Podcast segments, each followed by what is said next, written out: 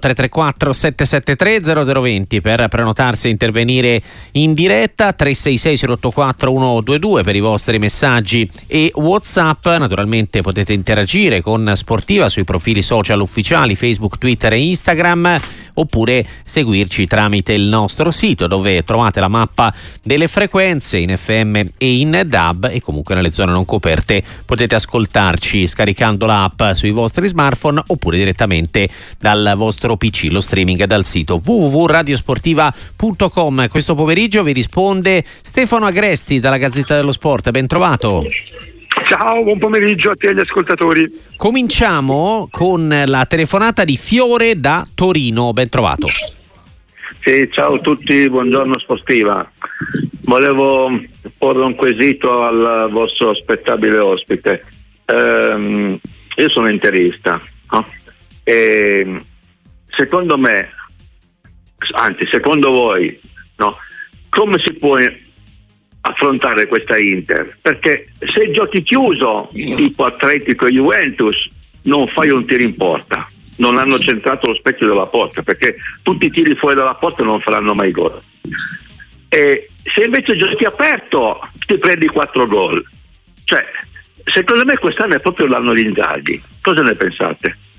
Grazie Fiore, che ne pensi Stefano? Beh, penso sì che per il momento è così sicuramente se lo sono meritati, se lo sono meritati anche se poi mh, il, i risultati di quest'anno hanno le radici nelle scelte che sono state fatte in passato, a cominciare dalla scelta di prendere Inzaghi, di lavorare con lui, di dargli fiducia anche nei momenti di difficoltà e, e, ora stanno raccogliendo i frutti in questo momento effettivamente l'Inter in tantissime partite sembra quasi inavvicinabile per tutte le concorrenti, eh, lo è sicuramente in Italia e ci auguriamo che lo sia anche in Europa perché anche in Europa l'Inter ha possibilità di fare molto molto bene, quindi affrontare l'Inter oggi è difficile per tutti perché, perché ha tutti tantissime soluzioni per qualsiasi tipo di, di iniziativa, per qualsiasi tipo di avversario, per qualsiasi tipo di tattica che si trovi ad affrontare. Abbiamo la telefonata in diretta su Sportiva di Nicola da Sassuolo, benvenuto. Benven- grazie, buona giornata intanto. Volevo chiedere un parere su, io sono romanista, quindi sulla Roma, su Daniele De Rossi e, su, e un ringraziamento speciale alla Juventus che ci ha dato Di Bala. Credo che sia stato messo da parte un po' troppo presto. Ok, grazie Nicola per averci chiamato. Stefano. Beh, in realtà eh, la Juventus ha mollato Di Bala, diciamo, non gli ha rinnovato il contratto la, e la Roma ne ha, ne ha approfittato con grande, con grande ehm, rapidità e, e, poi Di Bala sappiamo cos'è Di Bala, Di Bala è un giocatore fenomenale, è un calciatore che nel nostro campionato ha pochi eguali, forse nessuno anche dal punto di vista tecnico, è uno tra quelli che ci diverte di più, almeno è uno di quelli che mi diverte di più.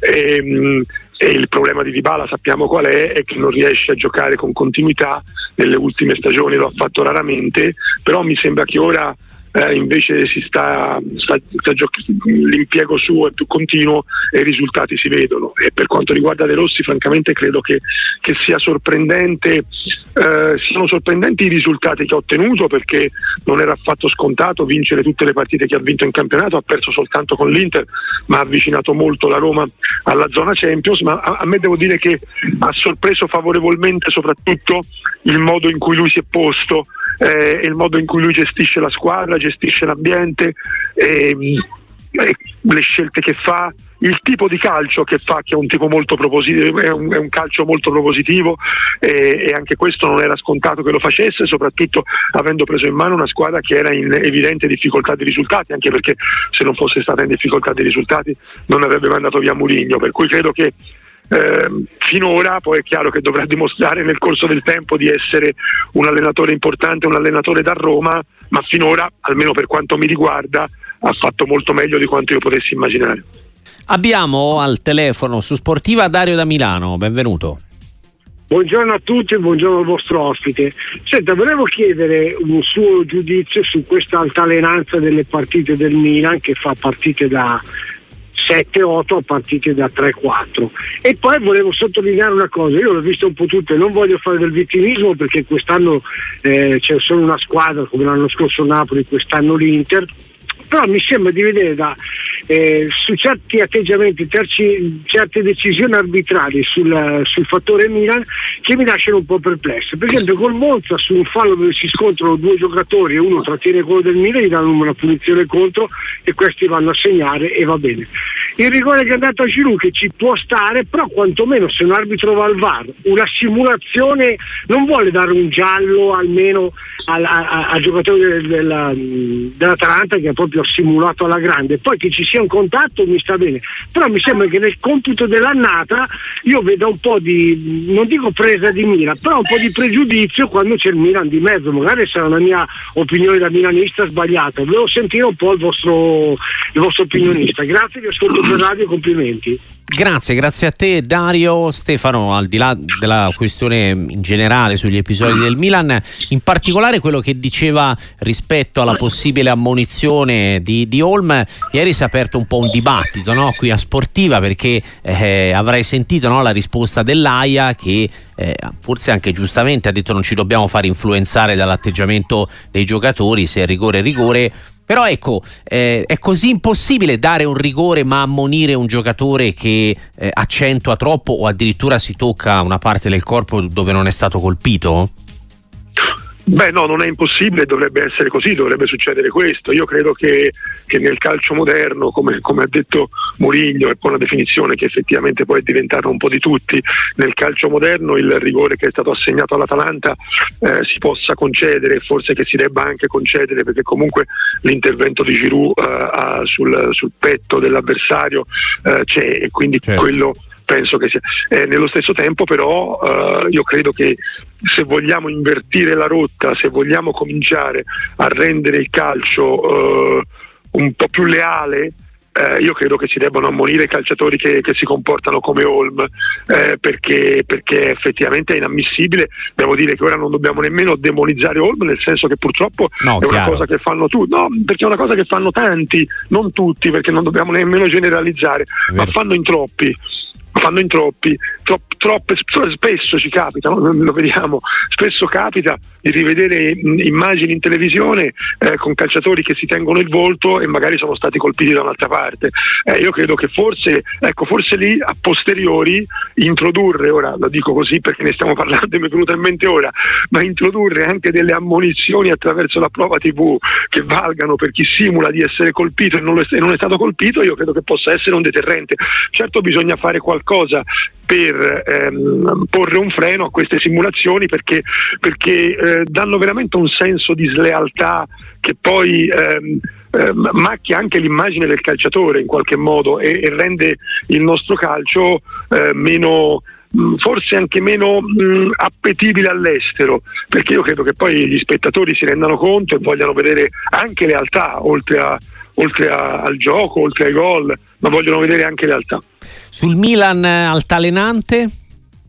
Beh sì, la stagione è un po' così, è un po' così, il Milan non ha trovato continuità eh, e infatti ha avuto dei risultati eccellenti, eh, li ha alternati a risultati eh, molto deludenti, credo che questo dipenda anche dal fatto che il Milan quest'anno ha sofferto molto per tanti infortuni e questo ha condizionato il, il percorso dei rossoneri per tutta la stagione. Abbiamo la telefonata di Giuseppe dalla provincia di Perugia. Benvenuto su Radio Sportiva.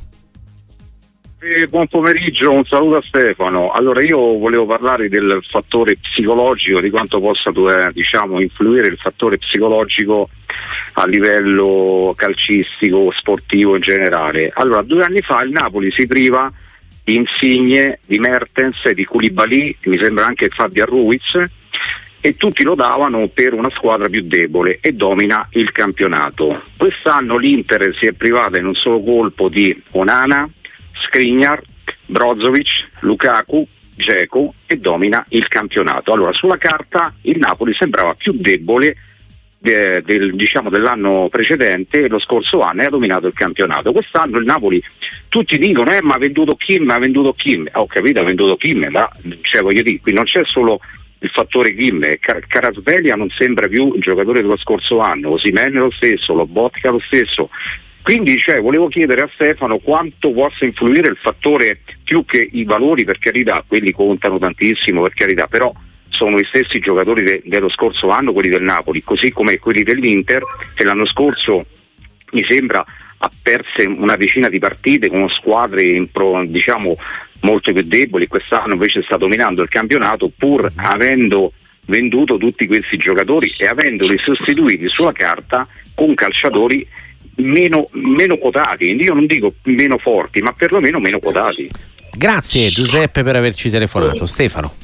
Beh sì, conta sicuramente molto l'aspetto psicologico nel calcio, questo lo sappiamo, secondo me conta anche l'ambiente che si crea all'interno di un gruppo in un determinato momento. L'anno scorso nel Napoli, di fronte a tante partenze, Spalletti è stato abilissimo a costruire un gruppo che ha creduto sempre in quello che ha fatto, al di là di chi se n'era andato, che erano effettivamente giocatori fortissimi che sembravano insostituibili.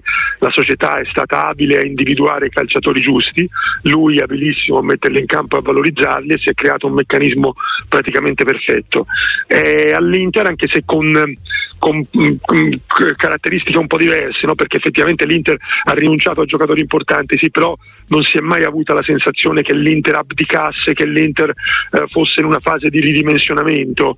Eh, sono partiti giocatori forti, ma per esempio Brozovic se n'è andato perché eh, ci si era resi conto che Cialanoglu in quel ruolo era diventato migliore di lui. Eh, le partenze di Geco e di Lukaku sono state sicuramente gravi, nello stesso tempo l'arrivo di Turam ha stupito tutti, però insomma è stato molto azzeccato, è stata una mossa importante, anche un investimento nell'ingaggio importante, per cui io credo che che ci sia da entrambe le parti l'abilità tecnica nella scelta, nella scelta, dei giocatori e anche ovviamente le qualità degli allenatori che hanno creato i gruppi giusti, riuscendo a far fronte a partenze così importanti.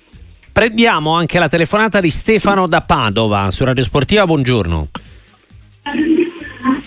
Pronto? Prego Stefano, sei in diretta, vai pure con la domanda per Stefano Agresti. Salve, grazie intanto per l'opportunità che mi date. Allora, ho letto oggi non so se sia una notizia realistica o una fake news, mi piacerebbe che me la date, eh, diceste voi se è così, che eh, praticamente eh, Inzaghi durante la partita eh, che era squalificato di eh, Roma-Inter, eh, se non sbaglio, nel, primo, nel, corso del primo tempo dove la Roma praticamente vinceva è intervenuto non potendolo secondo quello che è il regolamento FIGC e si è preso una multa. E ha modificato la squadra e si è preso una multa. E quello che dico io, se fosse capitato a un'altra eh, società, a un'altra squadra, probabilmente gli avrebbero dato eh, la partita persa, quindi non ci sarebbe stata la multa, ma ci sarebbero stati i tre punti di penalizzazione. E poi vorrei anche dire, o dire ai, ai, agli amici interisti che si fregiano di tutta questa onestà che secondo loro ha la loro società o roba di questo tipo, che alla legge dei conti nel 2006 sono stati fortunati perché sono andati in prescrizione perché probabilmente dovevano essere in Serie B, quindi il triplete non ci dovrebbe neanche Va bene, quello non, quello non, si può sapere perché era quattro anni dopo. Grazie, grazie Stefano per averci chiamato. Stefano Agresti. No, beh, insomma, diciamo a scanso di equivoci, se fosse capitato a un altro avrebbe preso una multa come Inzaghi, eh, non, non, ci sono dubbi. Certo, insomma, ci mancherebbe. Non, beh, L'Inter non ha avuto non c'è la partita persa per, no, per no, quel tipo di infrazione. No, per quel tipo di infrazione non c'è partita persa, tra l'altro eh, eh, non dobbiamo nemmeno essere ipocriti e pensare che gli altri allenatori che sono squalificati non parlano con le loro panchine o non parlano con eh, i loro vice quando sono degli spogliatori durante l'intervallo, lo fanno anche durante la gara con i mezzi che ci sono oggi. Eh, poi, al giorno d'oggi tra, tra, chat, telefonini e quant'altro, insomma un po' complicato eh, no, eh, Stefano interdire le comunicazioni. Eh, un tempo forse si poteva pensare che fosse più complicato perché magari dovevano mandare un, un raccattapalle a fare da messaggero per, per, inviare, per inviare le indicazioni alla panchina, ma oggi è impossibile fermare queste cose, poi poi quando queste cose eh, emergono in modo così, così, chiaro, perché qualcuno l'ha raccontato anche un po' ingenuamente qualche giocatore dell'Inter, eh, e allora scatta la multa, ma insomma non mi pare che sia oh, niente di così grave, credo che la multa sia il provvedimento equo e giusto ed è quello peraltro previsto da, dal regolamento e che avrebbe colpito chiunque, non soltanto Inzaghi o l'Inter perché godono di favori. E, e poi tornare ancora sulla prescrizione dell'Inter, francamente io faccio fatica perché, perché ormai se ne parla veramente, eh, si continua a parlarne sempre, sono passati quasi vent'anni, eh, io francamente credo che, che le, le, le, lì sono state prese delle decisioni che hanno penalizzato molto alcune società, eh, c'era una, uno stato di avanzamento delle indagini che invece magari ha salvato altri club, però ormai penso che ne, se ne debbano fare una ragione un po' tutti. Con eh, Filippo Baffa e Marco Rosignoli, ci sono Marco Conterio e il nostro ehm, Marco Bisacchi al lavoro in redazione, tanti Marco quest'oggi, eh, poi c'è Alessio Pinna in regia, c'è soprattutto Stefano Agresti dalla Gazzetta dello Sport a rispondere ai nostri ascoltatori. 334 773 0020. Abbiamo in linea Michele da Brescia, benvenuto e complimenti a tutti. Io volevo chiedere al signor Agresti, eh, così, eh, come mai eh, nella nazionale negli ultimi anni c'è una carenza di attaccanti eh, in particolare? E così, eh, il perché e cosa, potrebbe, cosa potrebbero fare i vertici del calcio italiano? Come potrebbero favorire la crescita giovani italiani perché abbiamo sempre avuto grandissimi attaccanti ma negli ultimi anni buoni attaccanti ma normalissimi. Grazie, buona giornata. Grazie Michele. Stefano. Beh, credo che sia una delle grandi domande che, che, che, riguarda il calcio italiano oggi e che secondo me, almeno per quanto mi riguarda, rimane senza risposta, nel senso che, che francamente è difficile capire perché noi che abbiamo avuto sempre, molto spesso, tanti attaccanti al punto che, che ce n'erano alcuni fenomenali che faticavano a trovare posto in nazionale e, e oggi invece siamo, siamo così sprovvisti di prime punte, siamo anche sprovvisti di quelli che un tempo chiamavamo eh, fantasisti o trequartisti o seconde punte, i Baggio, i Totti del Piero eh, e poi ovviamente ci mancano i centravanti e non c'è dubbio e siamo in grande difficoltà da questo punto di vista.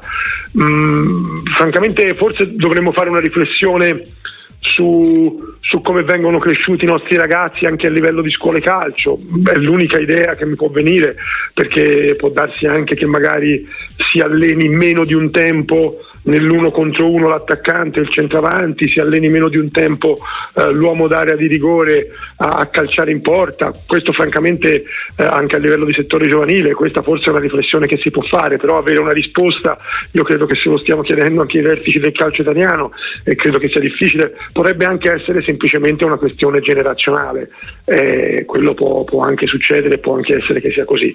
Francamente una risposta, ehm, una risposta non ce l'ho. Allora, abbiamo un altro ascoltatore in linea con noi su Sportiva, Alex da Carrara. Ben trovato. Grazie, buongiorno. Prego la domanda. Volevo, volevo fare una, una, considerazione rispetto anche a una telefonata prima di un ascoltatore per quanto riguarda gli allenatori. No? Parlo di una realtà molto più piccola che è Carrara, dunque se parliamo di Serie C il fatto che ha avuto il nuovo allenatore Calabro sulla squadra eh, praticamente con un'inversione di tendenza incredibile, volevo capire se veramente c'è, dire che c'è veramente qualcosa di importante per quanto riguarda la gestione della squadra da parte degli allenatori. cosa ne pensava anche il dottor Agresti? Grazie Alex, se non sbaglio 4 vittorie e un pareggio in 5 partite per, per Calabro a, a, Carrara, insomma è un po' lo score che ha avuto quasi eh, di, De Rossi in Serie A, eh, a volte la famosa scossa c'è Stefano. Beh sì, sicuramente, io penso che la differenza fondamentalmente la facciano i calciatori, però è vero che quando le cose non vanno bene a volte cambiare allenatore può dare la scossa giusta e può permettere alla squadra di, di ritrovarsi, magari perché si era rotto qualcosa tra lo spogliatoio e quell'allenatore, magari perché l'allenatore non era riuscito a creare il feeling giusto con l'ambiente o con la squadra, quello può essere, in alcuni casi vediamo veramente il rendimento trasformarsi, in Serie A abbiamo visto anche come sia ripartito lento l'Empoli con Nicola che non è nuovo a, a, a, diciamo, a dare scosse del genere a squadre in grande difficoltà, ha risolto anche situazioni molto più complicate rispetto a quella che c'era a Empoli quando lui è arrivato al posto di Andreazzoli, per cui in certe, in certe circostanze ehm, ehm, credo che, che, il cambio di allenatore possa effettivamente portare un grande beneficio, non sempre è così ovviamente, anche perché eh, non sempre eh, quando le cose non vanno bene è colpa dell'allenatore, magari ci sono calciatori che, sono, eh, che, che non hanno un rendimento adeguato alla, alle aspettative, magari la società ha sbagliato delle scelte, per cui non, non, è sempre l'allenatore quello che può dare la svolta e può cambiare le sorti di una, di una squadra, è vero che poi quando si è in difficoltà l'unica soluzione che si ha per provare a cambiare qualcosa è quella di modificare l'allenatore. 334 773 0020 per parlare in diretta su Radio Sportiva oppure per i vostri Whatsapp 366 084 122. Allora c'è un ascoltatore, Fernando, che ti domanda se il Bologna dovesse andare in Champions, a Tiago Motta non conviene rimanere lì per provare l'avventura nella coppa più importante? Ma non lo so, francamente, io penso che con tutto il rispetto per Bologna, per, per i tifosi del Bologna, eh, per il club e tutto quanto, io credo che se a Tiago Motta capita l'occasione di allenare un club di primissima fascia sia logico e normale che lui ci pensi e che magari valuti la possibilità di andarci, perché, perché sono occasioni che capitano, che possono anche ricapitare, ma non è detto che risucceda. Eh, io faccio l'esempio di, di Dionisi, eh, Dionisia Sassuolo ha fatto molto bene eh, per diverse stagioni ed era nel mirino di club anche importanti eh, non ha avuto poi alla fine l'occasione per andare in questi club e adesso si trova appunto esonerato dal Sassuolo perché il rendimento della squadra non è stato all'altezza delle aspettative ora la squadra è in piena corsa per la salvezza.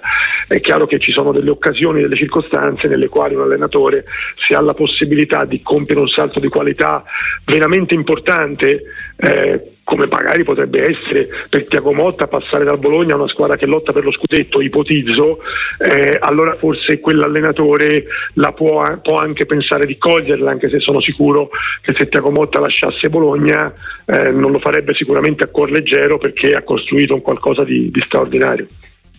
Un paio di eh, messaggi sull'Atalanta. Allora, Ilario da Riccione, come vede il cammino della Dea verso il durissimo calendario di marzo? E poi, uh, Filippo, vorrei sapere eh, quante chance dà domani Stefano alla Dea contro l'Inter. No, il cammino nel mese di marzo sarà molto complicato per l'Atalanta, non c'è dubbio, perché affronterà tante grandi squadre tutte in fila, praticamente tutte le prime della classifica e avrà anche il doppio confronto di Europa League con lo Sporting che eh, toglierà energie fisiche e mentali alla squadra di Gasperini. Quindi è un periodo molto difficile, eh, l'Atalanta ha le risorse per affrontarlo, è chiaro che io penso che tra Coppa e campionato qualcosa sul campo, qualche punto, qualche eh, eh, lo lascerà perché, perché, per forza sarà così, anche se poi eh, alcune delle squadre che affronterà in campionato avranno a loro volta degli impegni in, in, eh, nelle coppe, quindi credo che anche questo sia, sia un elemento che, che, in qualche modo eh, potrà aiutare l'Atalanta in questa fase. E non soltanto, io penso che, che anche la partita di, di, domani a San Siro sia una partita che l'Atalanta si può giocare, eh, forse c'è un po' meno fiducia dopo la, il pareggio contro il Milan perché è stato il Milan a a, fare la partita contro l'Atalanta avrebbe sicuramente meritato di vincerla, però le ultime partite della, dell'Atalanta prima di quella eh, di San Siro eh, contro i rossoneri credo che, che, possano indurre anche all'ottimismo. La domanda di Michele da Torino, benvenuto su Radio Sportiva. Pronto, ciao, mi sentite? Molto bene, vai pure. Molto bene, buongiorno. Io volevo chiedere due cose veloci. Una, ho due giocatori a fantacalcio su cui avevo puntato che sono Milik e Arnautovic che secondo me sono due riserve di lusso, volevo capire come mai quest'anno secondo voi non riuscivano a trovare un po' di continuità, un po' di spazio. Uh-huh. E l'altra volevo chiedere come mai secondo voi Nicola, che secondo me è un grande allenatore, sembra sempre che debba allenare solo in situazioni impossibili e poche squadre credono su un allenatore come lui che secondo me sta dimostrando veramente di essere un grande allenatore. Grazie Michele, Stefano. Beh, a vedere, a vedere, i numeri mi sembra che il nostro amico non abbia azzeccato le scelte a fantacalcio sugli attaccanti perché, perché Milik e Arnautovic non sono andati bene, effettivamente si poteva, si poteva, anche immaginare che facessero meglio, devo dire che Milik è stato deludente nelle occasioni in cui è stato utilizzato da Allegri, ha avuto anche tante occasioni, Vlaovic è stato male per un lungo periodo e, e lui non ha sfruttato le opportunità che ha avuto, ehm, è anche strano perché Milik è un giocatore, è un attaccante eh, molto forte a mio avviso, affidato affidabile, un, anche un attaccante che magari può segnare ma anche può fare assist e invece quest'anno sta facendo oggettivamente male.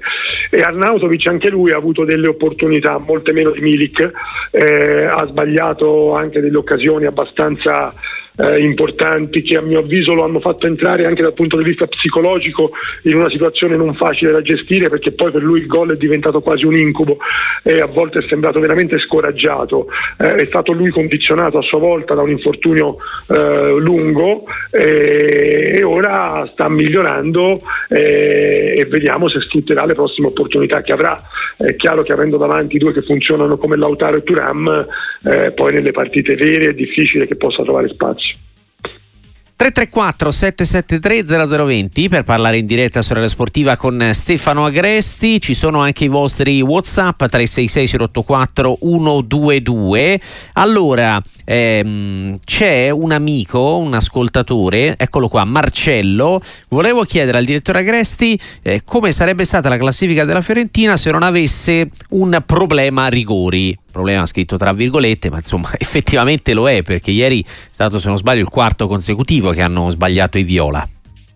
Sì, beh, ieri, ieri, poi alla fine la partita l'hanno vinta lo stesso, è chiaro che, che, sbagliare tanti rigori alla fine toglie punti, non c'è dubbio, e quindi la classifica della Fiorentina senza quel tipo di problema sarebbe sicuramente migliore, eh, però i rigori fanno parte del gioco, eh, non è che ci si può fare molto, i rigori eh, sono un elemento del calcio, chi, chi, pensa che i rigori siano fortuna, chi chiama le serie dei rigori alla fine delle partite, magari delle, delle partite di eliminazione diretta, chi li chiama lotteria, a mio avviso sbaglia, perché non è una lotteria è un gesto tecnico eh, che richiede anche una certa ehm, attitudine mentale a eseguire quel gesto tecnico e quindi freddezza e quindi lucidità eh, e quindi è un gesto tecnico che evidentemente la Fiorentina deve migliorare.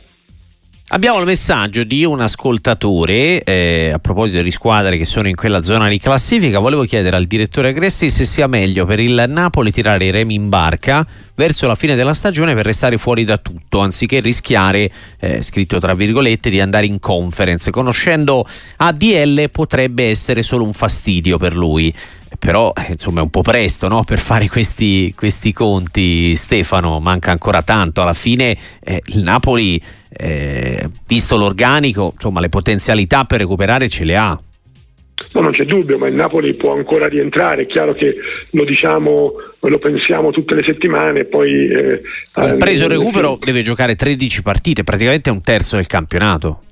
No, no, ma è vero, solo che francamente io mi aspettavo che il Napoli tornasse anche in corsa per la Champions, eh, però la ripartenza è stata davvero molto faticosa, anzi non c'è mai stata la ripartenza, il Napoli ha continuato a faticare, a vincere poco, a buttare delle occasioni, per cui effettivamente ha sprecato tante opportunità, però la classifica ancora gli permette di, di puntare mh, mm, forse alla Champions, quantomeno all'Europa League. Eh, il Napoli è la squadra italiana che da più anni si qualifica consecutivamente per le coppe europee. Io credo che uscire da tutti i punti di vista, anche dal punto di vista di, dell'immagine, uscire dalle coppe, io credo che non sia una, una, buona cosa, anche se poi è vero che quando uno è fuori dalle coppe eh, ha più energie mentali e fisiche da, da destinare al campionato e da questo punto di vista ci guadagna sicuramente sicuramente, però credo che non sia una buona cosa, tra l'altro abbiamo visto nelle ultime stagioni come anche la conference possa dare una dignità ha eh, un'importanza alla stagione di un club. Eh, la, la, vittoria della Roma in Conference League ha portato tutta Roma in piazza. Firenze non aspettava che la vittoria della Conference dell'anno scorso, che purtroppo è sfumata in finale in quel modo. Per cui credo che effettivamente anche queste coppe meno importanti, se uno poi riesce a vincerle, tolgono energie ma danno eh, visibilità, danno gioia ai tifosi, danno anche un po' di soldi ai club, per cui io credo che, che sia sbagliato eh, mollare prima anche di provarci.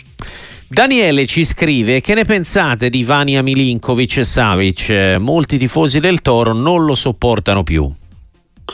Eh beh, ieri, ieri, ha sbagliato, ha sbagliato a mio avviso già sul secondo gol di Dybala eh, e, poi, e, poi, anche sul terzo. È un portiere che ti dà la sensazione di avere delle qualità di non riuscire a sfruttarle mai fino in fondo. Eh, sono anni che va avanti un po' in questo modo, eh, alterna delle, delle, dei momenti nei quali hai davvero l'impressione di essere di fronte a un portiere molto forte e altri nelle quali commette errori che, che uno del suo livello non dovrebbe commettere. Chiudiamo con eh, la domanda di Marco, tifoso della Juventus. Volevo chiedere a Stefano Agresti se lui dovesse scegliere Allegri o Federico Chiesa Ormai siamo a questo Stefano, un po' ricorderai come ai tempi di Sacchi con Van Basten o di Cooper con Ronaldo? No, ma no, non credo che siamo a questi punti assolutamente, anche perché penso che Allegri sarebbe il primo a essere contento di avere un Chiesa in condizione, in forma e sano e efficace. Io non credo che il problema di Chiesa sia Allegri e né che i due siano incompatibili, io credo che il problema di Chiesa sia Chiesa eh, se Chiesa torna eh, quello che conoscevamo, che abbiamo ammirato tante volte eh, alla Juventus, soprattutto prima dell'infortunio, in nazionale, alla Fiorentina ovviamente, eh, io credo che, che, Allegri sarebbe ben felice di avere Chiesa e di mettere anche la squadra eh, nelle condizioni di, di, farlo rendere al massimo. Credo che Chiesa debba ritrovare se stesso e che il problema di Chiesa non sia l'allenatore che, che ha adesso la Juventus. Grazie a Stefano Agresti, buon lavoro alla Gazzetta a presto qua su Sportiva. Ciao, grazie, un saluto a tutti.